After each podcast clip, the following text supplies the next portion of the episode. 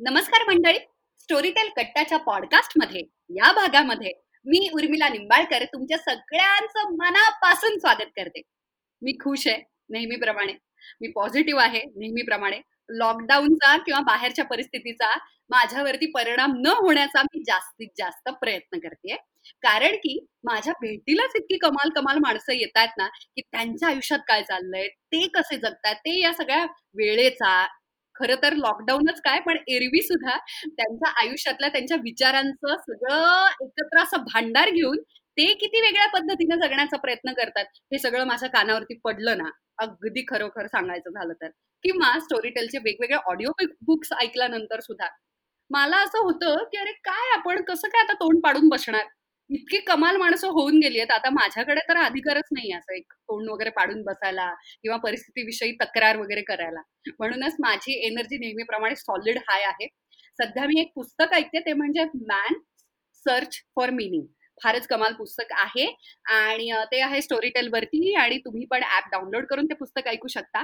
त्याआधी आज कोणीतरी स्पेशल आलेले आहे मला नेहमीप्रमाणे प्रचंड कौतुक वाटणारा एक प्राणी किंवा एक नमुना किंवा एक आयटम त्याला काही म्हणा. माझ्यासाठी तो परग्रहातला एखादा असा काय म्हणत आपण एक असा एक जीव आहे की ज्याच्याविषयी मला नेहमीच आकर्षण वाटतं कारण की ते मला करायला अजिबात जमत नाही. आणि त्यामुळे मला त्याचं भयंकर अप्रूप वाटतं. तो म्हणजे लेखक. कसं काय सुचतं बुवा? असं मला नेहमी लहानपणापासून वाटायचं आणि त्याच्यामध्ये त्या माझ्या उत्सुकतेमध्ये अजिबातच फरक पडलेला नाही. मला नाही तो प्रश्न कायम आहे की कसं सुचतं असं? इतकं कसं कमाल लिहिता येतं? किंवा असे कशी काय पात्र शून्यातून तयार करता येतात? एक नवीन जगाची निर्मिती करायला अरे तुम्ही काय देव आहात का? आणि बारीक त्याला एक छान जेलेसीची किनार असते नेहमीच कारण मला ते करता येत नाही ऑफकोर्स त्यामुळे मला अशी बारीक एक अंडरटोन त्याचा असा असतो की मला चिडचिड होत असते असं जेलेसी असते. त्याच पद्धतीनं मी अशा एक मस्त पुस्तक जॉईन केलं म्हणजे मी क्लिक केलं आणि मी ऐकायला लागले आणि मला असं झालं की आधी आपण रिव्ह्यूज ऐकूयात का? ऑफकोर्स स्टोरीटेल कट्टाच्या मुळे मी आता स्टोरीटेल ऍप हे पण डाउनलोड केलेलं आहे आणि ऍप वरतीच मी जाऊन मला असं झालं की काहीतरी एक अमेझिंग पुस्तक आता ऐकूयात. मराठी आता लॉकडाऊनचा काळ आहे तर. आणि मी एक पुस्तक ओपन केलं. हिडन कॅमेरा नाव आहे त्याचं. आणि म्हटलं जरा एक रिव्ह्यूज वगैरे ऐकूयात वाचूयात जरा आणि थोडस एक सॅम्पल ऐकूयात आणि त्यावरून आपल्याला वाटलं पटलं तर आपण पुस्तक ऐकूयात. आणि रिव्ह्यूजमध्ये कौतुक म्हणजे पहिलाच रिव्ह्यू असा होता.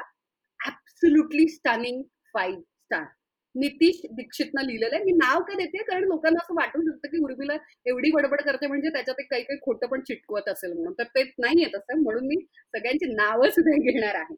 त्यानंतर तुषार भगतनं लिहिलंय ग्रेट सस्पेन्स.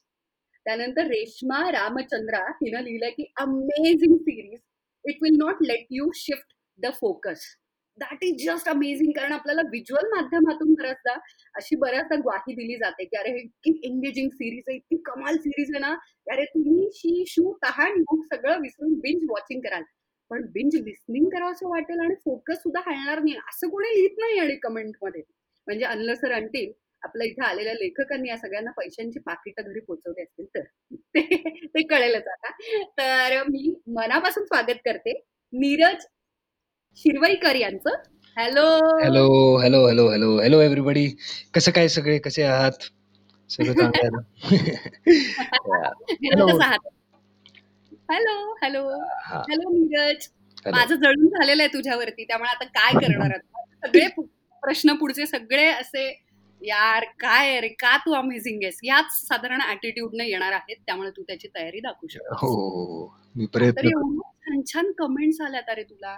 म्हणजे आणि त्याच्या पुढे त्या मुलीनं अँड इट इज जस्ट असं लिहिलंय बाय द मी तुला दिलेली पप्पी नाही धीरज हो, हो. हा ही पप्पी तुला तिनं कमेंटमध्ये दिलेली आहे तर हे काय गुपित आहे बाय द वे त्याच्यासाठी आपल्याला ते म्हणजे ते ऐकावं लागेल. कळलं. ते ती नुसतं पप्पी नाही, तर ती जी स्माइली आहे ना, ज्याच्या हार्ट किसवाली स्माइली ज्याला म्हणतो आपण. कळलं. जे आपण एक असं गर्लफ्रेंडला किंवा एकदम मैत्रिणीला किंवा आपल्यापेक्षा लहान कोणी असतील, त्यांना असं जे त्यांच्याशी बोलताना ही पप्पी पाठवतो. नाही का अगदी. चॅटिंग करताना हां. त्यांच्याबरोबर. अगदी, अगदी. हां, हं. तर अ, ती त्याचं मी एक खूप डार्क रूपांतर केलेलं आहे माझ्या बरं. अ, ऑडिओ बुकमध्ये आणि तिची अ, अच्छा! आणि तिने जी अ, ती पप्पी तिथे दिलेली आहे. पुढे पण एका मुलाने तिकडे अ, तीच पप्पी अ, तशीच दिलेली आहे. कळलं. तर त्याचं कारण बरं. हां, त्याचं कारण त्या हार्ट किसवाल्या स्माइलीचं अ, अख्ख्या ऑडिओ बुकमध्ये खूप अ, रिलेव्हन्स आहे, खूप रेफरन्सेस आहेत. म्हणून त्याच्या पुढे तिचं वाक्य असं आहे, की फाइंड आउट व्हॉट्स. असणार. तर. Yeah, yeah.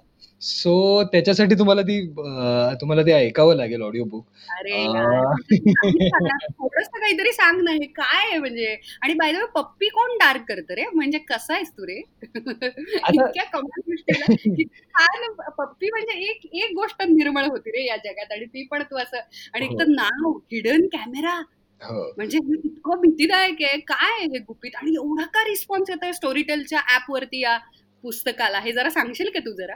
अ, मी अ, पीसेसमध्ये सांगायचा प्रयत्न करतो. अ हां, म्हणजे रिव्हील न करता थोडं राइट, सांग. राइट. थोडं पप्पी. हां. पप्पी ही डार्क ही मी केलेली नाहीये. बरं. तर अ, मी म्हणजे अ, माझ्या अ, बायकोबरोबर बऱ्याचदा माझा असा म्हणजे माझा असा वाद होतो. ती आता इथेच हां. हळू बोलतोय. अ, हं. तर तो वाद असा आहे, की आता अ, काही वेळेला अ, काही कॅरेक्टर्स माझ्या पुस्तकांमध्ये मरतात किंवा बरं. हॉरिबल काहीतरी करतात अरे किंवा. असं काहीतरी करतात. ती बोलते, की "तू हे त्यांना का करायला लावतोस?"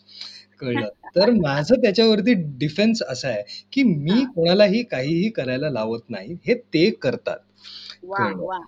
आता! ह्याचं कारण असं आहे, की त्यांची अ, म्हणजे अ, मानसिक कंडिशन जी काही आहे आणि अ, ते ते ते जे काही त्यांनी त्यांचं आयुष्य जे काही ते जगलेले असतील, त्याच्यामुळे त्यांचं. जे काही झालेलं असेल ते असेल आणि त्यां ते ज्या पद्धतीचे ह्युमन बीइंग आहेत आणि ते हं. ज्या सिच्युएशनमध्ये आत्ता आहेत, त्या हं. सिच्युएशनमध्ये ते हेच करणार आणि त्याच्याचमुळे हां. पुढे जाणार असं अ, असं एक अ, मी काही ते क्राफ्ट करत नाही असं ते आहे.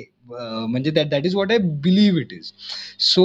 अ, ही जी हार्ट किसवाली अ, किस आहे ते हिडन अ, कॅमेरा काय आहे हे मी फार जास्त सांगत नाही. पण हं. त्याच्यामध्ये एक अ, माणूस आहे म्हणजे एक आपली हं. प्रोटॅगनिस्ट आहे हू इस अ हां. फिमेल कॅरेक्टर हां. आणि एक अ, व्यक्ती आहे जो आधी म्हणजे प्रत्येक स्त्रीचा ड्रीम बॉयफ्रेंड वाटावा इतका चांगला वाटतो. कळलं. बरं. आणि बरं. तो तिच्याशी अ, चॅटिंगवरतीच बोलत असतो. बरं. अ, आणि अ, मग त्या चॅटिंगमध्ये ते इतके क्लोज येतात, की ॲज इफ म्हणजे तो माणूस तुमच्या बरोबर आहे. ठीक आहे. ओह! आणि त्याच्यामध्ये तो तिला सांभाळून घेत असतो. तो तिला हं. समजून घेत असतो. तिच्याशी तो बोलत असतो. हं. कळलं. आणि तिला असं पहिल्यांदा वाटतं, की हा आपलासा कोणीतरी मिळाला आणि तो अ, तिला बस रोज रात्री झोपताना ही ही जी पप्पी आहे हार्ट किसवाली स्माइली ती तो पाठवत असतो. हां. आणि मग तिला कळतं, की हे काहीतरी विचित्र आहे आणि तो जो अ, माणूस आहे, हं. तो कोण आहे? तो काय आहे? हे कळेपर्यंत तिचं तिच्यावरती अगदी म्हणजे आभाळ कोसळल्यासारखं काहीतरी होतं. आता ते काय होतं ते मी ओह! सांगणार नाही. आणि अ, मात्र त्याचे अ, टेक्स्ट्स जे असतात ते येतच असतात. तिच्याशी जे बोलणं असतं ते तो करतच असतो आणि अजूनही तो तिला तीच स्माइली पाठवत असतो. हं. आणि. अ, ती त्याला बऱ्याचदा असे प्रश्न विचारते, की "हे काय आहे? तू कोण आहेस ते सांग." आणि ह्याच्यावरती काहीच उत्तर न देता तो फक्त ती स्माइली पाठवतो. हो. अशी ही! सुरुवात आहे. It just gets darker after that. आता तू! मला इतकी उत्कंठा ताणली आहे ना, की मला आता त्या त्या स्माइली पप्पीवाल्या इमोजीमुळे मला ऑडिओ बुक संपूर्ण ऐकावं लागणार हो. हो, हो. म्हणजे you never be able to look at that smiley in the same way after this. तर का? यार? माझं अरे माझं वय आहे पप्प्या पाठवण्याचं रे. कसं? हो. म्हणजे हो. ते तो जो पाठवतो त्याचं पण आहे. पण पण हे इतकं क्रिपी झाल्यानंतर मला आता भीती वाटायला लागली. But by the end of it ती जाईल सुद्धा. ते पण मी सांगतो. हां. Good, good, good. खूपच छान. Okay. So there is a solution. Yeah! Yes and no. म्हणजे आता अ वाह! आता ते मी मात्र सांगू नाही शकत. ते that people will have to find out. That's good. पण मला असा प्रश्न उलट बुचकळ्यात टाकणारे जे अ, शेवट असतात ना खरं हां. तर एंड्स असतात. हां. ते जास्त कमाल आपल्याला विचार करायला लावतात आणि शिकवून जातात. कारण की मग तुमचा तिथून पुढे विचार सुरू राइट, होतो ना. राइट. कथा राइट. माझा थांबते आणि मग तिथून तुमचा सुरू हां. होतो प्रवास. राइट. माझा अ, one of my favourite writers is George R. R. Martin. तर त्याचं एक फेमस अ, विधान आहे that a hero, uh, sorry, a villain is the hero of the other side. And Wow. म्हणजे! आपल्याकडे काय एक ब्लॅक एंड व्हाईट करायची एक अ, पद्धत आहे. हां, अगदी. तर मी प्रोटॅगनिस्ट आणि अँटागनिस्ट आणि राइट, संपलं. राइट. एक एक माणूस असतो तो वाईटच असतो. तो सकाळी उठून तो घराबाहेर निघतो, की आज मी कसं जगाला आग लावणार आहे असाच विचार करून तो निघतो. आणि. तो अ, काहीतरी उगाचच लोकांना मारत असतो, कापत असतो काहीतरी. पण असं असत नाही. माझ्या मते जे काय माझं अगदी थोडंफार बरोबर. जे काय प्रत्येकामध्ये सगळं हां. आणि परिस्थितीप्रमाणे, एक्झॅक्टली. मनस्थितीप्रमाणे, वयाप्रमाणे सतत. बदल होत असतात. आणि इतकं हो ना ते सगळंच. एक्झॅक्टली. आणि तर मला अशा गोष्टी वाचायलाही किंवा लिहायलाही आवडतात, की म्हणजे जो कोणी ऐकतोय त्याला हा प्रश्न. पडायला पाहिजे, की मी कोणाच्या बाजूनी आहे? मी ह्या कन्व्हेन्शनल कारण की तुम्हाला एका बाजूला तुम्हाला तो जो सो कॉल्ड विलन जो आहे, तो पण तुम्हाला सक्सेसफुल. झालेला पाहिजे. वाह! कारण की ते बरोबर, झाल्याशिवाय तो कोण बरोबर. आहे ते तुम्हाला कळणारच नाहीये. अगदी बरोबर आहे. कळलं बरोबर. आणि त्याचं त्याचं चॅलेंज जे आहे करेक्ट. ते जितकं मोठं, हां. तितकी याची कस निघणार. बरोबर. एक्झॅक्टली. बरं दुसऱ्या बाजूने तो काहीतरी काही-काही तो निर्घृण कृत्य करतोय. कळलं हं. आणि त्यामुळे तुम्हाला अ, जिच्यावरती हे सगळं होतंय, तिची तुम्हाला भीती तिच्यासाठी हं. You are afraid. कळलं की बाबा हिचं बरोबर. काय होईल? ही ही वाचेल की नाही याच्यातून? तर अ, वाह! हा तो सगळा खेळ आहे, की तुम्ही कोणाच्या बाजूने उभं राहायचं तुम्हाला कळत नाही. दोन्ही अ, गटांना तुमची सिम्पॅथी आहे. And that and that is the fun in it. क्या बात है! खूपच छान. क्या मस्त! म्हणजे ब मला आता हे सगळं अ, हिडन कॅमेरा आणि अगदी मला असं वाटतं ही तुझी पहिली स्टोरी आहे का स्टोरीटेलसाठी ऑडिओ फॉर्मॅटमध्ये लिहिलेली? हो, हो. हो, हो, हो. ऑडिओ बुक फॉर्मॅटमध्ये पहिली आहेच. अ, मराठीमध्ये अ, म्हणजे काय म्हणूया आपण, अच्छा. कथा अशी मी लिहिलेली ही पहिलीच आहे. कळलं. म्हणजे हां, याआधी मी नाटकं अ, लिहिली आहेत मराठीत. मी आता तिथे येणारच होते. मला तुझा बदला घ्यायचा होता. तू एक पप्पी राइट. इमोजीनं मला घाबरवून टाकलंय आणि मला आता हिडन कॅमेरा ऐकावं लागणार आहे कंपल्सरी.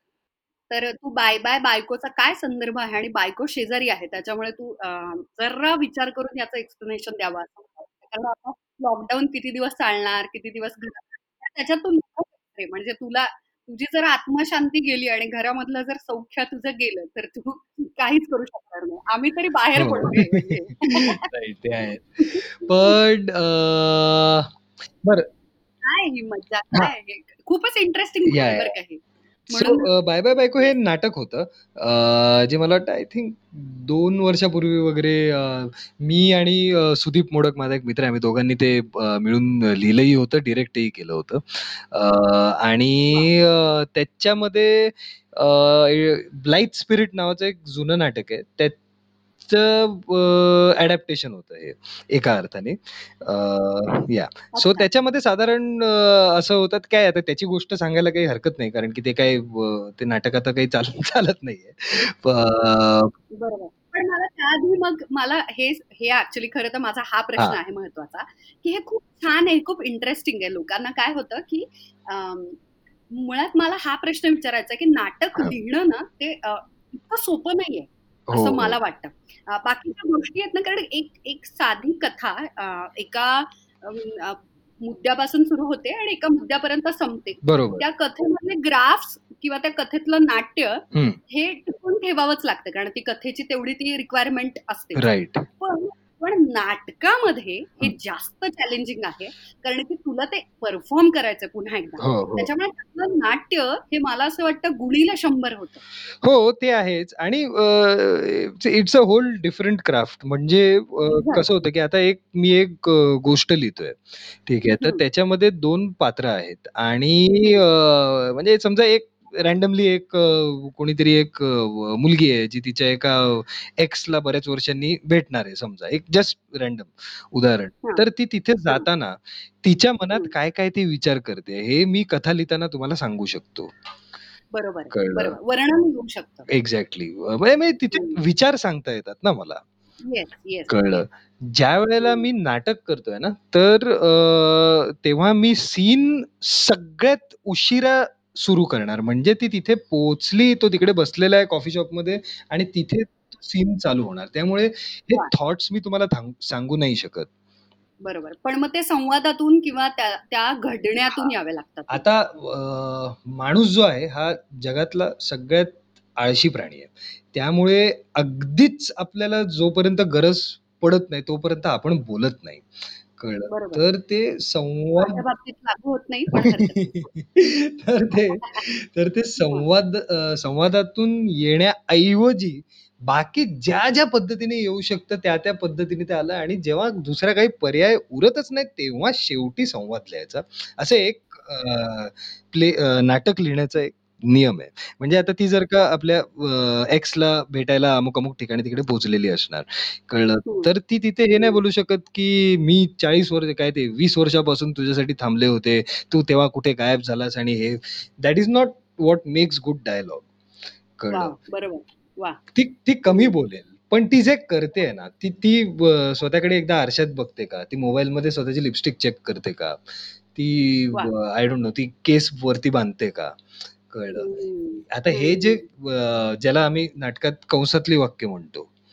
बरोबर, कळलं. तर बरोबर. ए द ह्या कंसातल्या वाक्यांमध्ये ॲक्चुअल सगळं नाटक आहे. आता ते अर्थात डिरेक्टर जो कोण असेल he may change it or he may do something पण मी जर का लिहिताना ते वाक्य लिहिलं ना तसं, तर त्याला. कळणार, की बाबा या लेखकाला इथे अमुक-अमुक अशा पद्धतीचं काहीतरी अपेक्षित आहे. बरोबर, बरोबर. कळलं. तर बरोबर. ती कदाचित म्हणूनच मला हां. मला ते पण विचारायचं होतं नीरज, की अरे तू दिग्दर्शन पण केलंय. तू हो. म्हणजे तू फक्त लिखाणातून नाही कॉम्प्लेक्स देऊ शकत. तू खूप लोकांचा पत्ता कट करू शकतो वेगवेगळ्या गोष्टी करून. मला हे असे सगळीच कामं करणाऱ्या लोकांबद्दल एक साधारण हेट्रेट आहे. कारण ते मला जमू शकत नाही हो, म्हणून. हो.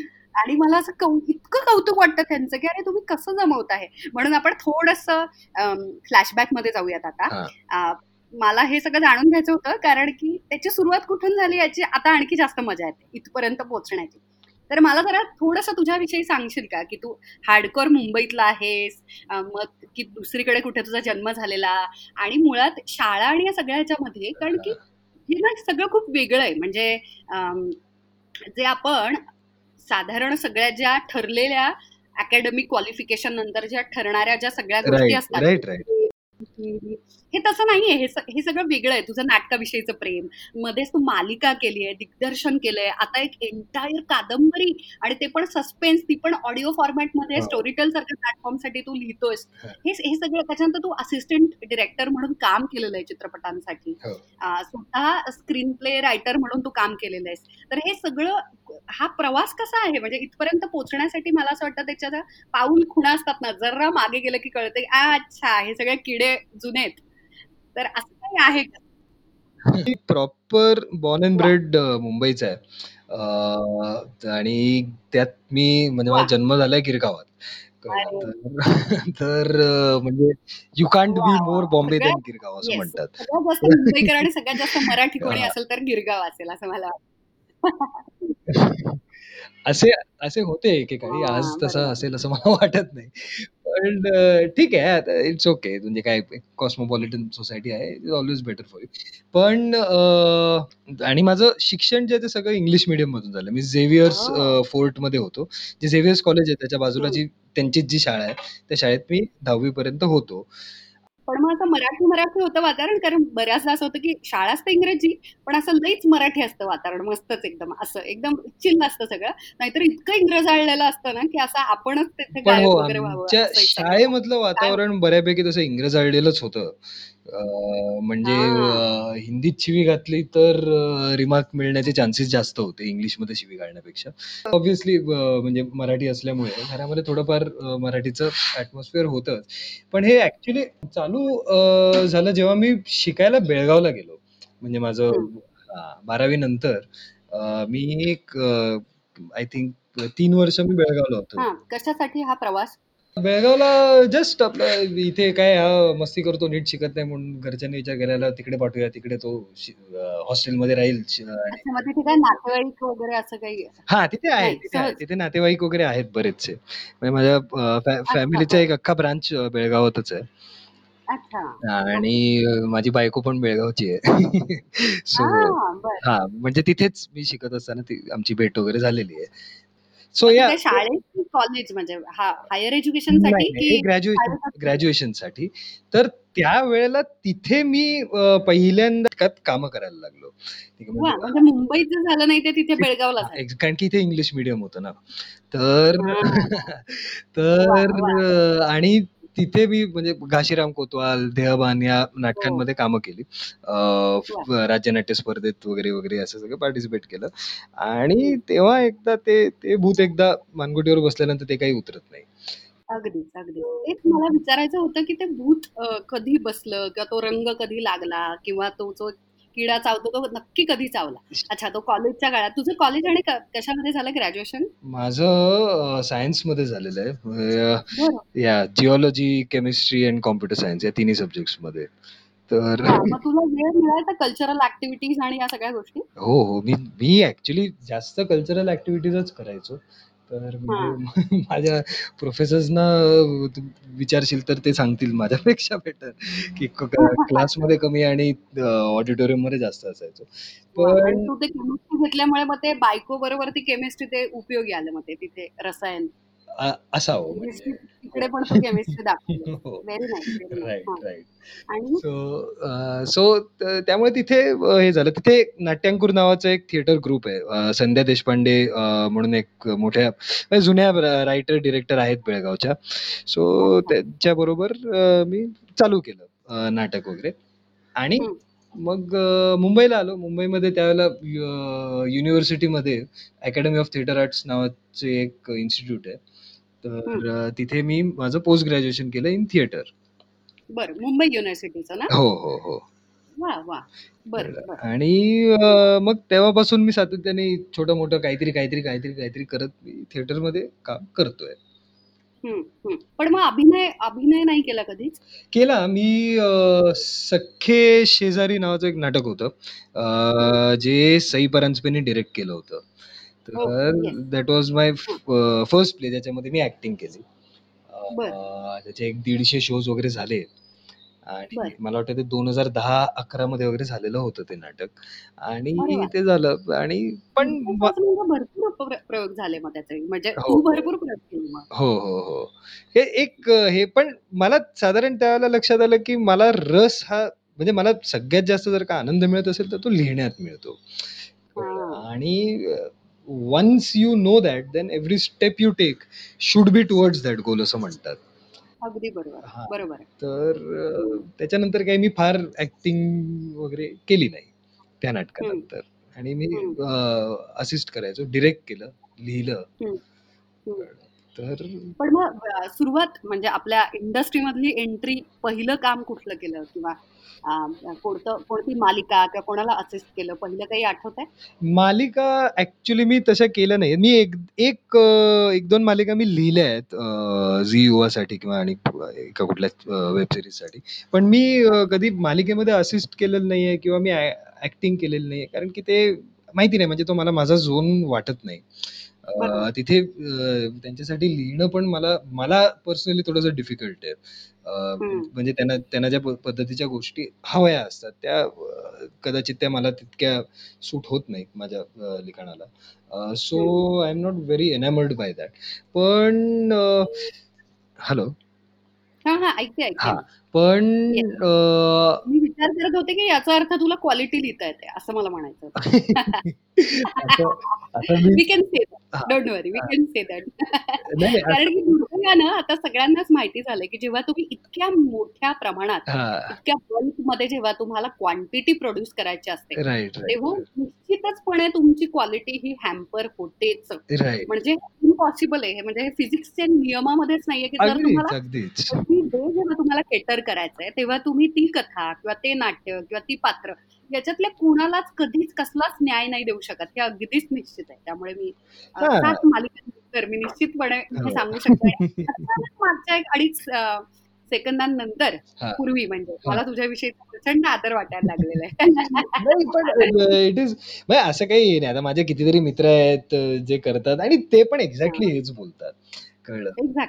आणि सगळ्यांना हेच मत आलंय कारण की हो ते हो हो. व्हेरी ऑनेस्टली आणि जर मत नसेल तर मला असं वाटतं ते फक्त बोलत नाहीयेत. पण हा. प्रत्येकाचा हा अनुभव आहे कारण ती सिस्टीम आहे तशी. म्हणजे आपण कुठल्याही एका चॅनलला ऍक्च्युली पकडू शकत नाही दुर्दैवाने. कुठल्याही एका माणसाला एका प्रोडक्शन हाऊसला किंवा एका प्रोड्युसरला दिग्दर्शकाला असं आपण कोणालाच एका व्यक्तीला ब्लेम नाही करू शकत. अशा पद्धतीने सेट झाली आहे ना. एक्सप्लॉटिंगच आहे. आर्टला पण आणि त्यात काम करणाऱ्या सगळ्या artist very true very true. So त्या वाटेने हा तर त्या वाटेने मी काही गेलो नाही. आणि मी सातत्याने थिएटर करत होतो. मी विजय केंकरेंना असिस्ट केलं एक तीन आय थिंक थ्री इयर्स वगैरे. तीन ते चार हा, वर्ष वा. मी असिस्ट केलं. आणि त्याच्यानंतर आम्ही जे पहिलं नाटक जे डिरेक्ट केलं दॅट वॉज एक शून्य तीन. अ, हा. हा मला वाटतं दोन हजार सोळा मध्ये वगैरे आलेलं असावं ते चार हम्म, वर्षापूर्वी. आणि त्याच्यामध्ये अ, अ, म्हणजे ते माझ्या मित्राने लिहिलेलं मी लिहिलं नव्हतं ते सुदीप अ, मोडकने ते लिहिलं होतं. आणि वी आर डिरेक्टेड दॅट. तर अ, त्याच्यामध्ये आम्हाला पहिल्यांदा we got a producer who was बरं तेही काही कन्व्हेन्शनल नाटक नव्हतं. बरं. अ, पण व्यावसायिक होतं ना? व्यावसायिक होतं. पण काय म्हणूया आपण? आपण सेमी कमर्शियल म्हणूया तर अच्छा. It was an adaptation of girl with the dragon tattoo हा. हा. अच्छा. वा वा वा. आणि- उलट मजा आली असती खरं. मराठीत असं काहीतरी वेगळ्या हो हो. आणि ते- बऱ्यापैकी अं, बरं चाललं. जितकं आम्हाला वाटलेलं तेवढं ते it didn't work that well पण तरी त्याचे मला वाटतं एक नव्वद वगैरे शोज झाले आहेत विच इज अ फेअर बरोबर. कारण की प्रयोग आहे ना तो शेवटी. प्रयोग प्रत्येक वेळी प्रत्येकाला तो अ, हे होईलच असं नाही. हा ते it did work quite well त्याच्याबद्दल काही नाही. त्याच्यामध्ये सुमित राघवन होता. बरं. He. Was doing the lead role in that आणि अच्छा. स्वानंदी टिकेकर होती. हा ओके ओके. हा. येस बरोबर बरोबर. मला आठवलं. आता मला त्याचा पोस्टर पण आठवलं आणि सगळंच आठवलं. सो ते बरोबर. अरे तुकडे सस्पेन्सच आहे ना? हो हो. सस्पेन्स आहे ना? सस्पेन्स सस्पेन्स वा वा आता याच्याविषयी बोलावंच लागेल मला. हा. आपण तू पुढे बोलल्यानंतर माझा प्रश्न तयार आहे तुझ्यासाठी. नाही तेवढंच. So so that was my very first हे म्हणजे काय म्हणूया आपण? बिग ब्रेक सो कॉल्ड की त्याच्यानंतर निदान प्रोड्युसर्स दोन तास बसून स्क्रिप्ट ऐकतील. इतकं तरी. इतकं तरी मी करू शकलो त्याच्यानंतर. बरोबर. पण मग म्हणूनच माझा हा पुढचा तोच प्रश्न होता की. काय आहे? मला असं वाटतं की आपल्याला एक लहानपणापासून आपण जे वाचतो ना स्वतः म्हणजे आपण प्रेक्षक म्हणून ज्या पद्धतीचं आपल्याला अगदी एका शब्दात सांगायचं झालं तर रसग्रहण करायला आवडतं ना तेच बऱ्यापैकी पहिली निर्मिती आपली किंवा पुन्हा पुन्हा होणारी निर्मिती म्हणून आपल्याकडून व्यक्त होते. म्हणजे तुझा ओढा थोडासा सस्पेन्स आणि थ्रिलरकडे प्रेक्षक म्हणून लहानपणापासून होता का? हाच माझा प्रश्न आहे.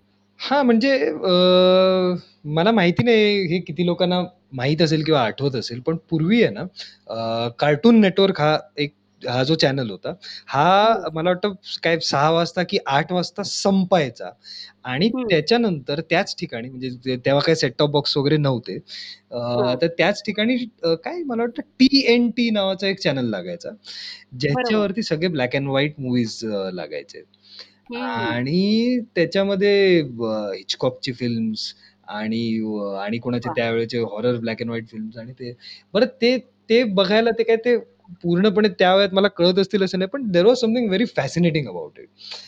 आणि अ, माझ्या आजोबांना ते आवडायचे खूप बघायला आईच्या वडिलांना. अ, तर जेव्हा कधी ते आमच्याकडे जेव्हा कधी यायचे किंवा आम्ही अ, दादरला जायचो त्यांच्याकडे तर हम्म. त्यावेळेला हे आमची ठरलेली रिच्युअल असायची की हे सगळं झाल्यानंतर जेवण वगैरे घ्यायचं आणि टीएनटी वरती आठ वाजता येणारी ती फिल्म बघायची ब्लॅक अँड व्हाईट अरे क्या बात आहे, क्या सो बात आय थिंक ते तिथून चालू झालेलं म्हणजे अगदी हा. ड्रॅक्युला आणि फ्रँकेनस्टाईन पासून ते अरे. हा क्लासिक तिथपासून ते हा. सायको वगैरे पर्यंत हे. तेव्हा बघितलेलं आणि एकत्र मिळून सगळ्यांनी हा हे सगळ्यांनी म्हणजे आजोबा आणि नातवंड बाकी मामा. वगैरे मोठ्या लोकांना अलाउड नाही तिथे बाकी कोणी अच्छा, अच्छा. बरं. पण मग नातवंडांमध्ये असं कोणी घाबरायचं वगैरे नाही? हो. लहान अ, मुलांना? माझा जो धाकटा भाऊ आहे तो प्रचंड घाबरायचा. अच्छा. आणि तो म्हणजे ते अ, 4 बोटांनी असं डोळे झाकून मध्ये फट ठेवून वगैरे तो बघायचा. बरं, बरं, बरं. आणि तो घाबरायचा म्हणून मी आणि माझा मामेभाऊ त्याला अजून घाबरवायचो. पण हं. अ, तो आता होताच. दादागिरी करून तू घाबरवला असशील म्हणून. हो, हो. भरपूर, भरपूर. आणि अ, now is an army officer तर तो आता तो इतरांना वाह! घाबरवत असतो. वाह! क्या बात है! क्या बात है! खूपच छान! खूपच छान. पण मग मला अ, विचारायचं होतं, की तुला कधी वाचनात कुठलं किंवा तुला आठवणारं तुझं पहिलं पुस्तक कोणतं आहे? कारण आपल्या स्टोरी मला अगदी क्लिअर आठवतंय. माझं आवडतं पुस्तक त्यावेळेला.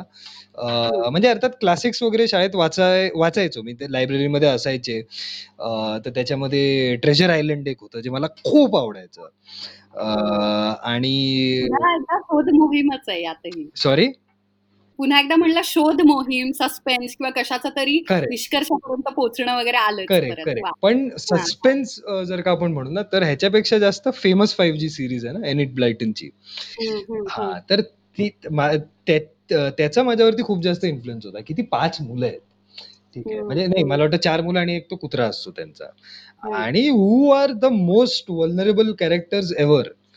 की हं. आणि ते ते स्मगलर्सना पण पकडत असतात. तिकडे कोणी भ भूत आहे, तर ते काय आहे त्याच्या पण ते करत असतात आणि जे मला इतकं इंटरेस्टिंग वाटायचं. वाह! तर अ, हां, तर सग सगळ्यात जास्त म्हणजे ट्रेजर आयलंड किंवा थ्री मस्केटियर्स वगैरे हे सगळे क्लासिक्स तर झाले. पण इन्फ्लुअन्स माझ्यावरती जास्त ट्रेजर आयलंडचा आहे. वाह! मग ते तुझं पहिलं पुस्तक आहे असं तू म्हणू शकतोस? हां, अ, फेमस 5. वाह! क्या बात है! क्या बात है! आणि घरात कुणाला आवड होती पुस्तकांची वगैरे? की ही व्यक्ती वाचते किंवा वाचून दाखवते. कारण काहींना वाचायला स्वतःला आवडतं आणि बऱ्याचदा घरामध्ये लोकांना असं पण कल्चर असतं की कोणीतरी वाचून पण दाखवतं. नाही मला असं म्हणजे कोणी असं लहानपणी अशा गोष्टी असच सांगितल्या नाही. कधीतरी आजोबा चांगली फिल्म नसेल तर ते ते मायाजाळ काहीतरी असायचं त्याच्यातून ते वाचून दाखवायचे. आय डोंट रिमेंबर ते काय होतं. पण. त्याच्यामध्ये काही फेरी टेल्स यायचे ते वाचायचे. जे मला खूप बोरिंग वाटायचे फ्रँकली. अ, पण अ, बाकी आई-वडिलांना तेवढी काही अशी आवड नव्हती. वडिलांना पूर्वी होती, बट नथिंग म्हणजे व्होरेशियस रीडर असं माहिती नाही. हां. नंतर बरं. मग मी पुस्तक आणायला लागल्यानंतर अ, ते माझी पुस्तकं घेऊन ते वाचायचे बऱ्याचदा. वाह! वाह! म्हणजे तूच सुरुवात केल्यासारखं झालं घरातून. हां, पण he always claimed my father always claimed की ते अ, पूर्वी ते वाचायचे, बट अ, ती बाजूला राहिली होती ती सवय. वाह! पण मग अ, तुला अचानक कशी लागली, की असंच कुठेतरी म्हणजे कोणाचं पाहिलं किंवा काय की त्याची आवड म्हणजे कारण की ना पुस्तकांची आवड आहे ना, मला असं वाटतं की चांगल्या गोष्टींची आवड आहे ना, हां. फार कमी लोकांना आपोआप लागते. नाहीतर बऱ्याचदा कोणाचं तरी बघून नंबर 1 नाहीतर नंबर 2 असं म्हणता येईल, की कुणीतरी लावली आपसुक म्हणजे कुठचं तरी शिबिर होतं उन्हाळ्याचं. किंवा कुठचे तरी आजी-आजोबा असतात किंवा कुठचा तरी सोसायटीमधला वगैरे मित्र-मैत्रिणींचा ग्रुप असतो. त्याच्यामुळे काय चमच चंपक, ठक-ठकपासून अगदी छोटे-छोटे त्या चित्रकथांपासून चांदोबा, चांदोबा असायचं एक. छावा, चांदोबा वगैरे असे सगळे जे छोटी-छोटी लहान मुलांची मासिकं, चित्रकथा, कार्टून्स किंवा कॉमिक बुक्सची वगैरे तुला आवड होती का? कार्टून्स मी खूप जास्त बघायचो. अ. का कार्टून्स म्हणजे मी जे जे आता येत नाहीत. आता आता जे कार्टून्स येतात ते खूप हॉरिबल असतात आणि मी माझ्या भाचरांना वगैरे मी ते सांगतो माझ्या बहिणीला वगैरे यांना बघायला देऊ नका म्हणून. कार्टून नेटवर्कवरती त्यावेळेला जे काही यायचे ना, म्हणजे जे जुने कार्टून्स होते. टॉम एंड जेरी म्हणा, काही असे ते कमाल. अ, याह. येस. त्याच्यानंतर तर स्मॉल वंडरपासून केवढे राइट. डकटेल्स सगळे. ते डकटेल्स होतं. वगैरे हे मी खूप बघायचो. तर ती एक म्हणजे ते एक मला फॅसिनेशन होतं. अ, चांदोबा वगैरे ही जी सगळी पुस्तकं आहेत ना किंवा अमर चित्रकथा त्यावेळेला यायचं. जे आता. मला वाटतं आता परत ते त्यांनी चालू केलेलं आहे, which is a good thing. अ, तर हं, ते. मी अ, कॉमिक्स खूप वाचायचो. कळलं. अ, अमर चित्रकथा आणि टिंकल यायचं तेव्हा. येस, कळलं. येस. सो ते ते बरोबर. ते तर वाचायचो. पण त्याच्याही आधी आहे ना, म्हणजे I have always liked to tell stories. कळलं. म्हणजे. अ, आता जे मी स्टोरी टेलिंग आवडायचं. हो. आधीपासूनच आवड होती स्टोरी टेलिंग. हो, म्हणजे अ, मी पहिलीत असताना काहीतरी अ, व व म्हणजे वर्गात बोलत होतो म्हणून माझे एक टीचर आहेत. त्यांनी हं. अ, अ, त्या बाईंनी इरिटेट होऊन मला समोर बोलावलं आणि म्हटलं, की "what are you talking now? आता मी गप्प बसणार तिकडे. आता तू बोल." असं सांगितलं. आणि हां. अपेरेंटली मी पाऊण तास बोलत होतो. आणि बरं. आणि मी गोष्टीच सांगत होतो काहीतरी कुठलातरी हत्ती असतो, वाघ असतो, आय डोंट नो मी मला माहिती नाही किंवा आठवत नाही काय सांगितलं असेल. हां, हां. अ, हा किस्सा नंतर मोठ्यांनीच सांगितलेला आहे. पण मला अच्छा. अ, जनरली माझ्याकडे जे काही खेळणी होती, काय होती त्यांना अरेंज करून मी गोष्टी कायम अ, बनवायचो. क्या बात आणि तुम्हाला जर का गोष्ट सांगायची आवड असेल, हं. तर अ, तुम्हाला ती ऐकायची किंवा वाचायची आवड असतेच असते. वाह! वाह! अगदी बरोबर आहे. वाह! क्या बात है! पण मग आता मला पुढे विचारायचं होतं, की ही अशी जी सगळी आवड सुरू झाली. या सगळ्यातून तुला लिहावसं कधी पहिल्यांदा वाटलं? की आपण आता कारण तू प्रवास सांगितला, की तू नाटक आणि या सगळ्यामध्ये तू करत होतास आणि करता-करता तुला असं लक्षात आलं, की आपल्याला अभिनयापेक्षा लिखाणामध्ये जास्त मजा येते वगैरे किंवा लिहायला आवडतंय. तर त्याची सुरुवात कशी झाली? म्हणजे इज देअर एनी स्पेसिफिक म्हणूयात आपण एखादा प्रसंग झाला किंवा खूप काळ एखादी कल्पना किंवा काहीतरी लिहायचं होतं, एखादी गोष्ट अशी मनामध्ये अशी ती छान पिकत असते असं म्हणतो ना आपण आणि मग नंतर ती हो. कागदावरती उतरवतो आपण. तर त्याची प्रोसेस मला समजून घ्यायला खूप आवडेल, की तू पहिल्यांदा काय लिहिलंस किंवा त्याची सुरुवात कशी झाली? मी ॲक्चुअली अगदी खरं सांगायचं तर असं काही रोमॅन्टिक किस्सा नाहीये माझ्याकडे असा. की म्हणजे हे झालं आणि मी अचानक म्हणजे लिहायला लागलो. अरे, म्हणजे पावसाळा ब्रेकअप वगैरे असं काही नाही. हां, म्हणजे. हां, मी. पूर्वी म्हणजे कॉलेजमध्ये किंवा शाळेत वगैरे असताना मी लिहायचो. म्हणजे मी मासिकांसाठी म्हणजे जे स्कूल मॅगझीन असतं ना, त्याच्यासाठी किंवा हो, जनरली लहान असंच लहानपणी पण पण काय लिहायचंस? लिहायचं म्हणजे? गोष्टीच लिहायचो मी. ओह! बरं. कितवीत हां. आहे साधारण? हे मला वाटतं 5वी-6वीत वगैरे असणार. अरे वाह! मग खूपच अर्ली लिहायला लागलायस तू. हो, कारण हो. याचा अर्थ ते फारच नैसर्गिक आहे मग. हां, पण ते ते म्हणजे ते त्यावेळेला कसं ते आता मी अ, हे वाचायचो ना ब ब काय ते आपलं फेमस फाइव्ह वाचायचो. ओके, कळलं. तर. त्यावेळेला जे लिहिलेले आहेत ते बिनधास्त कॉपीराईटचा वगैरे विचार न करता ते फेमस फाइव्ह मधलेच कॅरेक्टर्स घेऊन हं, त्यांना हं. अ, आमच्या कॉलनीमध्ये मी अ, आर-बी-आय कॉलनीत राहायचो. तर त्या कॉलनीमध्ये त्यांना घालून त्यांचं काहीतरी एडव्हेंचर क्रिएट केलं. हां. असं असं काहीतरी म्हणजे अ, गंमत म्हणून काहीतरी लिहायचो आणि मला पण तरी म्हणजे कारण की ना ही परत एकदा निर्मिती आहे ना. म्हणजे मला. हां. कारण की जो मोकळा वेळ मिळतो ना, अ, सगळे बरोबर. आपले सगळे जे 9-9 विषय जे असतात आणि शाळा आणि या सगळ्या रहाट-गाडग्यातून जो रिकामा वेळ मिळतो, हां. त्यामध्ये आपसुकच आपल्याला ज्याची सगळ्यात जास्त आवड असते ते आपण करायला जातो. म्हणजे हो, काही. लोकांनी इतकं क्रिकेट खेळलंय किंवा वेगवेगळे स्पोर्ट्स सुद्धा, की लांब जाऊन अगदी दुसऱ्यांच्या कॉलनीमध्ये जाऊन फुटबॉल खेळणं वगैरे पासून किंवा एक्झॅक्टली. पुस्तकं मिळवण्यापासून किंवा काय अभिनय सगळ्याच बाबतीमध्ये किंवा. कलाकुसर असेल तर ते पण. तर तसं मला असं वाटतंय, की ती अडॅप्टेशन असेल किंवा कुठचं-कुठचं वाचून असेल कारण लहान एवढ्या लहान मुलाला काय कळत नसतं. हो. पण म्हणजे हे आपसूक इतकं ते मी म्हणते ऑर्गॅनिकली ते आलंय. ते कमाल. हो. एवढ्या लहान वयामध्ये तू लिहायला पण लागलेलास. छान. हो. आणि? That so that so that is the easy part. त्यावेळेला काही गंमत म्हणून येतं. पण हे प्रोफेशनली करायचं हे एक कॉन्शियस डिसिजन होतं. जे हं. अ, काही वर्षांपूर्वीच अ, मी घेतलं. कारण की आय रिअलाइज की this is the thing that makes me the most happy. वाह! कळलं. मला सगळ्यात जास्त आनंद लिहिण्यात मिळतो. मला ते जग निर्माण करायला आवडतं. कारण की वाह! जे आहे ज्या ज्या जगात मी जगतोय ते जग मला आवडत नाही. अ, तर तर त्याच्यामुळे वाह! अ, माझ्या जगात पण असतात हॉरिबल कॅरेक्टर्स असतात. त्या हॉरिबल गोष्टी करतात. पण काहीतरी त्याच्यामध्ये एक there is some redeemable quality, there is some innocence अ! जे मला आवडतं आणि ती माझी गोष्ट आहे. सो क्या बात अ, है! पण मग हे सांगितलंस का तू कोणाला, की मी असं काहीतरी करणार? मी लिखाण आता एक माझं प्रोफेशन म्हणून निवडतोय. तेव्हा कोणाची काही रिएक्शन आठवते का तुला? घरच्यांची काय रिएक्शन होती साधारण? घरच्यांची म्हणजे अ, माझे आई-वडील नाहीयेत. अ, बोथ ऑफ देम डाईड जेव्हा मी लहान होतो तेव्हाच. ओह! हो. अ, तर त्याच्यामुळे तसं काही परमिशन मागायचा वगैरे अ, प्रसंग आला नाही माझ्यावर. हं. पण मग अ काळजीपोटी कोणी तुला सांगितलंय? कारण की आता तर मग अ, हो, ते सगळ्यांनाच बऱ्याच लोकांनी अ, अ, नातेवाईकांनी तर जवळ-जवळ सगळ्यांनीच सांगितलेलं, की "नाही ते ठीक आहे, पण कुठेतरी नोकरी कर आणि टाईमपास म्हणून ते कर." कळलं. तर अ, म्हटलं, की ते नाही होणार माझ्याकडून. कारण की एक जर का मी स्वतःला अ, आणि माझ्या करिअरला सिरियसली घेतलं नाही, हं. तर मी माझ्या वाचकांकडून किंवा लिसनर्सकडून हे कसं एक्स्पेक्ट करावं, की बरोबर. अ, मी ते की नाही मला तुम्ही सिरियसली घ्या आणि जर का इफ आय एम सीरियस हां, अर्थात हे करणारे लोकं आहेत आणि if it works for them, it works for them. अगदी. त्याच्यामध्ये काही अ, फॉर्म्युला नाही असू शकत, की नाही तुम्ही असं केलं तरच तुम्ही सक्सेसफुल होणार. किंबहुना मी काही बरोबर. अजून पण सक्सेसफुल आहे असं मला वाटत नाही. पण बरोबर. पण तरी खूप छान सुरुवात आहे ना, कारण एक मोठी फुल ग्रोन ऑडिओ सीरीज तुम्ही जेव्हा क्रिएट करता, तर. मला असं वाटतं धिस इज डेफिनिटली अचिव्हमेंट आणि त्याला पॉडकास्टची सुरुवातच कमेंट्सनं केली, कारण की हे फक्त माझं मत नाहीये. म्हणजे आता मला. अ, काम दिलंय म्हणून आता तुझ्याशी फार चांगलं वागावं लागणार. म्हणूनच मी आधीच रिव्ह्यूज वाचले, की हे बघा, हे असं लोकांचं मनापासूनचं मत आहे आणि छान कौतुक आहे आणि ते तुझ्याच पुस्तकाच्या खाली लिहिलेलं आहे ॲपवरती लोकांनी जाऊन. हो. कारण की खूप छान हो, फीचर हो. आहे स्टोरीटेलच्या ॲपला, की खाली तुम्ही तुमचे स्टार्स देऊ शकता आणि तुमच्या खूप जेन्युइन कमेंट्स पण देऊ शकता. त्यामुळे खूप इंटरेस्टिंग वाटलं, की all the comments are really good. I know. I was I was tempted uh, की आपण पण देऊया काय स्टार्स वगैरे. पण मी म्हटलं हे एवढं हे मी माझ्याच बुकला मी नाही देऊ शकत. बघूया म्हटलं थोडे हो, दिवस. लोकं काय काय म्हणतात ते तर बघू. नाही, नाही. आय मी एम पण शुअर. आहे खूपच आणि कारण I am I very grateful to. All हां. एव्हरीवन ज्यांना हां. आवडलेलं आहे ते.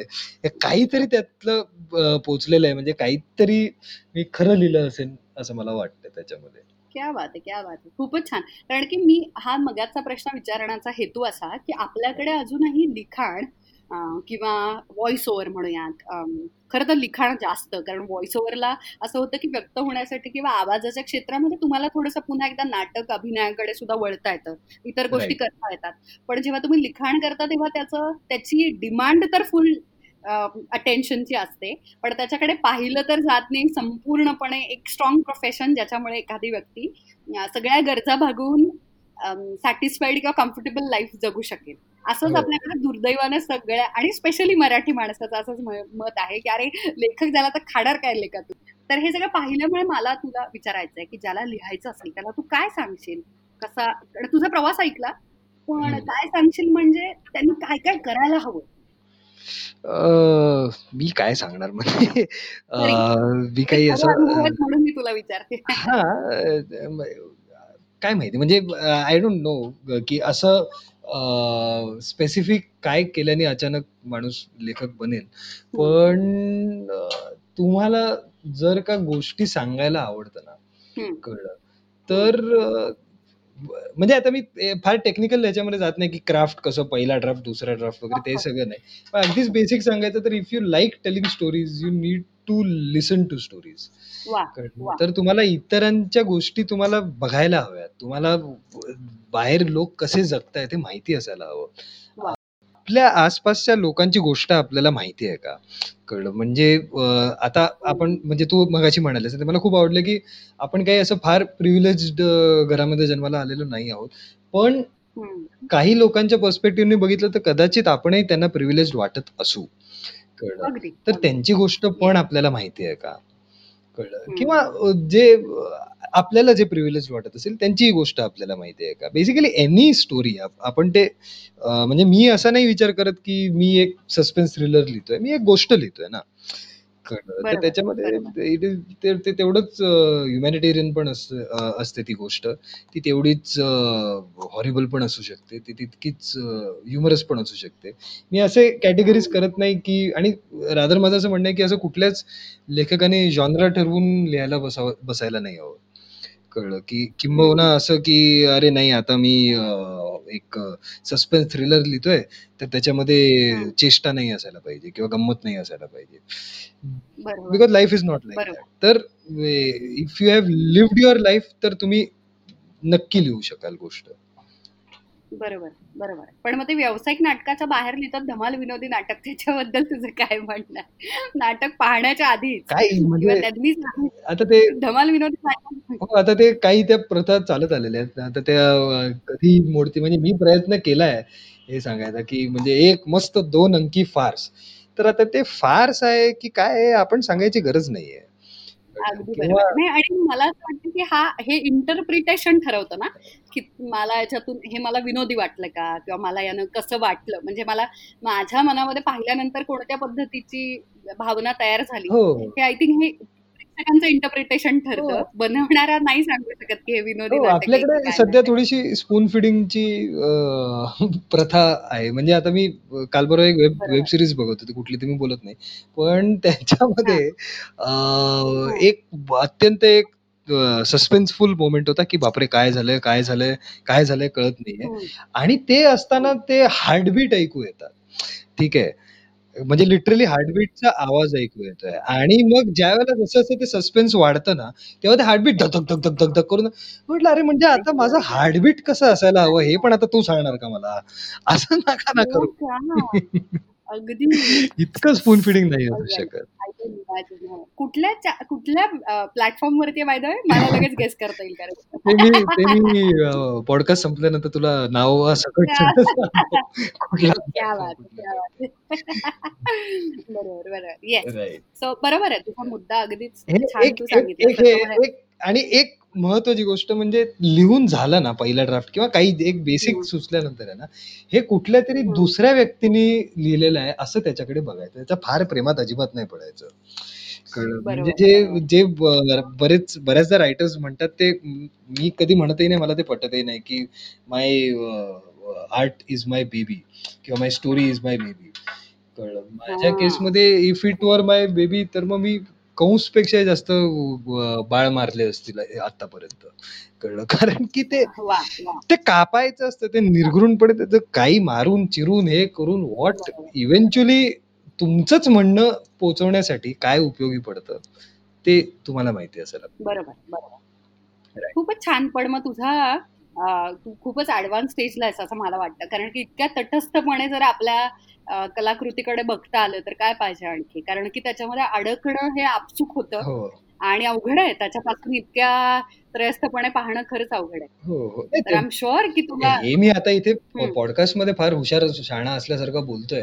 पण ते ऍक्च्युली जेव्हा ते मी करायला बसतो अरे नाही रे हे किती छान होतं. हे कसं काय कापू शकतो? असं मलाही वाटतं. पण त्यावेळेला स्वतःला सांगावे नाही रे काय घाणेरडं आहे. ह्याच्यातून काय साध्य होत आहे असं ते स्वतः बरोबर भांडत बसावं लागतं. अधे मध्ये वा पण मग याच्यामुळे तुझी इम्प्रूव्हमेंट प्रचंड असणार आहे. I am very sure because frankly speaking हे मला ऐकल्यानंतरच जाणवतं की तुला तुला खूप काय म्हणत आपण पटापट या सगळ्या चुकांचं निरीक्षण परीक्षण करता येत असेल मग. जर तू असा विचार करत असेल तर दॅट्स व्हेरी गुड हो. दॅट्स व्हेरी म्हणजे नाईस कळतंय हिडन कॅमेरामुळे.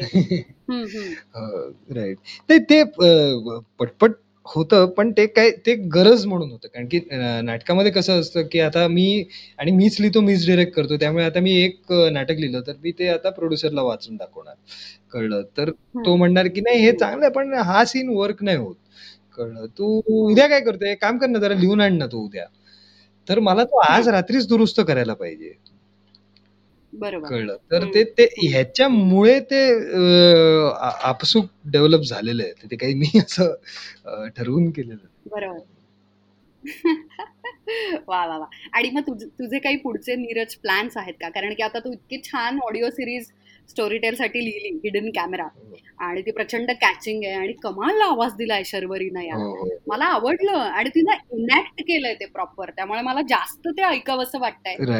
कारण मला वाटतं ती खूप छान अभिनय करते आणि ते कुठेतरी रिफ्लेक्ट होतं फक्त व्हॉइस ओव्हर आर्टिस्टपेक्षा. कारण की तिनं नरेशन जे असतं म्हणजे मधल्या ज्या मधलं जे निवेदन आहे गोष्ट पुढे सरकत जाते आणि फक्त संवाद नाही ते पण अतिशय एंगेजिंग पद्धतीनं वाचलेलं आहे. राईट राईट राईट सर्वरीची जर का कुठली क्वालिटी आवडली असेल. तर that is that she lives in that moment कळलं? की तिथे जर का मी मी अडकलेले आहे तर मग मी बरं काही काही वाक्य तर तिने मला विचारून चेंज केलेली.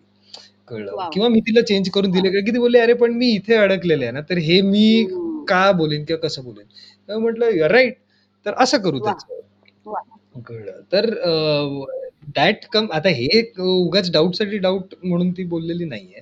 That comes out of because she is stuck over there herself असं तिला वाटतंय कळलं तर whether you are a voice over artist whether you are बरोबर. म्हणजे व्हिज्युअल मीडियम मधला ऍक्टर किंवा कोणी असलं तरी तुम्ही त्या. क्षणामध्ये जगायला. हवं नाही तर.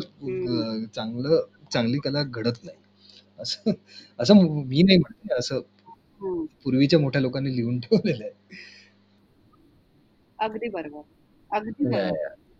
Everybody almost actually to be not to show अगदी बरोबर आहे. खूपच छान मस्त नीरज तुझ्याबरोबर गप्पा मारून जाम मजा येते. आणि इतकं तुझ्याकडे सांगण्याजोगं आहे ना की मलाच आता. असं हे वाटायला लागले की यार इतक्या कमी वेळेमध्ये आपण. कारण की आपल्याला त्या लेखकाचा किंवा त्या कलाकाराचा संपूर्ण प्रवास पण जाणून घ्यायचा असतो. कारण की आता तर तू कसं लोकांना दिसत नाहीयेस. आपण आवाजाच्या माध्यमातून पोहोचतोय. नंबर एक. आणि नंबर दुसरा म्हणजे आता त्यांनी तुझं बऱ्याचशा लोकांनी कदाचित हिडन कॅमेरा ऐकलं पण असेल. किंवा जर ऑडिओ सिरीज ऐकली नसेल तर या पॉडकास्ट नंतर ऐक. त्यामुळे तर तुझ्याविषयीची उत्सुकता आणखी ताणली जाते आणि कोण आहे हा. कसा दिसत असेल? कुठे वाढलाय? आपण याच्यासारखे होऊ शकतो का? ही अतिशय नेमकी येणारी भावना असते. म्हणून मला ते पण जास्त विचारायचं असतं. पण त्याचबरोबर आता तू लेखक म्हणून तुझे विचार करण्याची पद्धत वगैरे. खूपच छान आहे. त्यामुळे मला असं वाटतं नेहमीप्रमाणे मी हावरट पडेल तुला पुन्हा एकदा पॉडकास्टमध्ये येण्याची विनंती करणार आहे. कारण हे एका भागामध्ये होणारं नाहीये ऍक्च्युली हो हो ऍक्च्युअली मला मला स्वतःला खूप मजा आली बोल- म्हणजे आय डेंट नो की माझ्याकडे एवढं सगळं आहे बोलायला. आज या- या निमित्ताने मला पहिल्यांदा असं जाणवलं अरे वा हे आहे म्हणजे जगून घेतलंय आपण थोडं. अरे नाही नाही कमाल. तू खूप छान तुझे तुझे विचार खूप छान आहेत आणि अ, खूप अभ्यासासारखे आहेत आणि तुला ते सगळं खूप रिअलिस्टिकली पाहता येते ही खूपच चांगली बाब आहे. त्यामुळे आय एम शुअर की ते प्रोजेक्टमध्ये किंवा आर्टमध्ये किंवा तुझ्या असं म्हणत तुझ्या स्टोरीज मधून ते बाहेर पडत hope. डेफिनेटली खूपच छान. येस वा वा. क्या बात. तू जाता जाता आपला स्टोरी टेल कट्टा आहे त्यामुळे मी शेवटचा प्रश्न तुला विचारते. आणि त्याआधी सगळ्या माझ्या मित्रमैत्रिणींना जे माझे श्रोतू वर्ग आहे त्या सगळ्यांना विनंती करते की एक लाखांहून जास्त पुस्तकं ही स्टोरीटेल ॲपवरती आहेत उपलब्ध. आणि पहिला महिना फ्री सबस्क्रिप्शन असलेला लिंक मी तुम्हाला आता देणार आहे. ते ॲप जर तुम्हाला तसं डाउनलोड करायचं असेल तर ॲप डाउनलोड करताना फ्री आहे. त्यामुळे जरी कार्ड डिटेल्स मागितले तरी सुद्धा तुम्ही न घाबरता कार्ड डिटेल्स देऊ शकता. आणि महिना पूर्ण झाल्यानंतर फक्त तीनशे रुपये कट होतात. त्यासाठी W W W dot Storytel dot com slash मराठीवरती जा आणि तिथे ती लिंक आहे. त्याच्यामधून मी तुमचं तीनशे रुपये वाचल्यामुळे तुम्ही नंतर मला थँक्यू म्हणू शकता. याच बरोबरीला आपलं एक ऑडिओ बाईट्स नावाचं पण ॲप आहे आणि तुमचा जर अँड्रॉइडचा फोन असेल तर ते चक्क फुकट आहे. फक्त पहिला महिनाच नाही ॲप पण फुकट आहे आणि दर महिन्याला पहिल्या दहा गोष्टी संपूर्णपणे फुकट ऐकायला मिळणार आहेत आणि नंतर फक्त एकोणतीस रुपये म्हणजे ज्याच्यामध्ये दूध पण मिळत नाही बाय तर अं, तुम्ही फक्त एकोणतीस रुपयामध्ये वेगवेगळ्या गोष्टींचा छान आनंद घेऊ शकता. ऑडिओ बाईट सुद्धा स्टोरी टेलचंच आहे. सो त्याच्यामुळे ह्या दोन्ही मस्त ऍप्स मधून आता तुम्ही लॉकडाऊन तुम्हाला खरं तर जाणार जाणवणार पण नाही. आणि या सगळ्या पुस्तकांमुळे मी गॅरंटी घेते की तुमचं लाईफ बदलेल. आणि प्लीज प्लीज लवकरात लवकर स्टोरी टेल डाउनलोड करा. प्लीज लवकरात. लवकर माझ्याच नाही तर सगळ्यांच्या स्टोरीज ऐका. कारण की अं, खूप खूप महत्त्वाचे आहेत आपण. माणूस म्हणून कोण आहोत त्याच्यामध्ये खूप फरक पडतो जर का तुम्ही इतरांच्या गोष्टी ऐकल्या तर. आय कम्प्लिटली अग्री क्या बात आहे. खूपच छान नीरज. तू तू अं, सगळ्यांना आव्हान केलेलंच आहे तर मला जो हा. जाता जाता प्रश्न विचारायचा होता तर त्याचं आपण उत्तर देऊन मग आपण एकत्र बाय म्हणूयात कारण आमरस वगैरे चढला असेल आणि झोप नसेल. झाली तर लोकांना. म्हणजे शनिवारच्या वेळी आपला एपिसोड जातो. होता शनिवारी कसं सगळी जी उर्वरित कामं असतात ती करता येतात. तर म्हणून मग मला असं सांग की आपले जे श्रोतू वर्ग आहेत त्यांना असं कोणतं पुस्तक आहे? कारण की एक लाखांहून जास्त पुस्तकं असल्यामुळे आणि आता लॉकडाऊनमुळे बाहेर जाऊन. खरेदी कदाचित करता येणार नाही त्यांना. त्यामुळे I am very much sure की त्यांना आपल्या स्टोरी टेल वरतीच ते पुस्तक ऐकायला मिळेल. पण समजा जर नसेल तरी सुद्धा बाहेर जाऊन ते विकत घेऊ शकतात. तर असं कोणतं पुस्तक आहे जे तू सजेस्ट करशील आपल्या कट्ट्यावरती आपल्या सगळ्या मित्रमैत्रिणींना?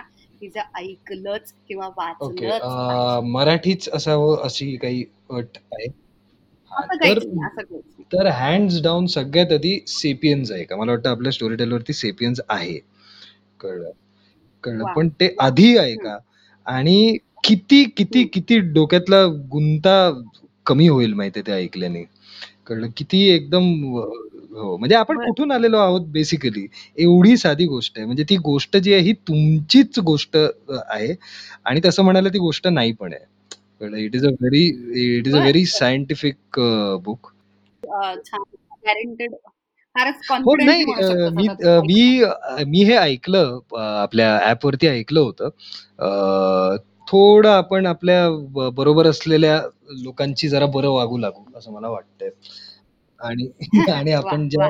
ज्या क्या जगात बात. राहतो त्या जगाबद्दल थोडीशी आपल्याला आपुलकी वाटायला लागेल हे हम्म. आपुलकी वाटायला हवी सांगायची गरज नाही पडायला पाहिजे पण जर बरोबर आहे, बरोबर. पण तरी दृष्टिकोन एक वेगळा तयार होऊ शकतो या नक्की नक्की. वाचा प्लीज वा वा. क्या बात आहे. थँक्यू अगेन पुन्हा एकदा. नीरज तुला. आता आपण झेनकास्टर म्हणजे सगळे आपापल्या घरात आहेत आणि आपण आपल्या सगळ्या लॅपटॉप वरून ऍपच्या माध्यमातून वगैरे आपण टेक्नॉलॉजी इतकी छान आहे की एकमेकांना भेटू शकतो. पण तू जर प्रत्यक्षात आला असता तर कदाचित आपण एक आमरसाची वाटी आणि नंतर एक चहा वगैरे असं काहीतरी मारत आपण मस्त गप्पा मारल्या असत्या. तर पुन्हा एकदा पुढच्या पॉडकास्टच्या वेळेला असं काहीतरी आपण करूया ही चालेल डिमांड आता लगेचच आमचे जे प्रोड्युसर होतात ना आम्ही सांगणार की आपलं बजेट वाढवा कट्ट्यावरचं. आता लोकांना चहामध्ये होत नाहीये. तर ते बाय द वे ते अतिशय छान एक कॅडबरी देतात दरवेळी. मला आणि सगळ्या जे आपले पाहुणे मंडळी आलेले असतात. आणि तुला विश्वास नाही बसणार किती मोठा सामाजिक कार्यकर्ता लेखक व्हॉइस ओव्हर आर्टिस्ट किंवा कलाकार असू दे सगळ्यांचे डोळे असे इतके आनंदानं मोठे होतात त्या हो. कॅडबरी बघितल्यानंतर. Cadbury हे ऐकूनच मी इथल्या इथे डोळे मोठे झालेच माझे.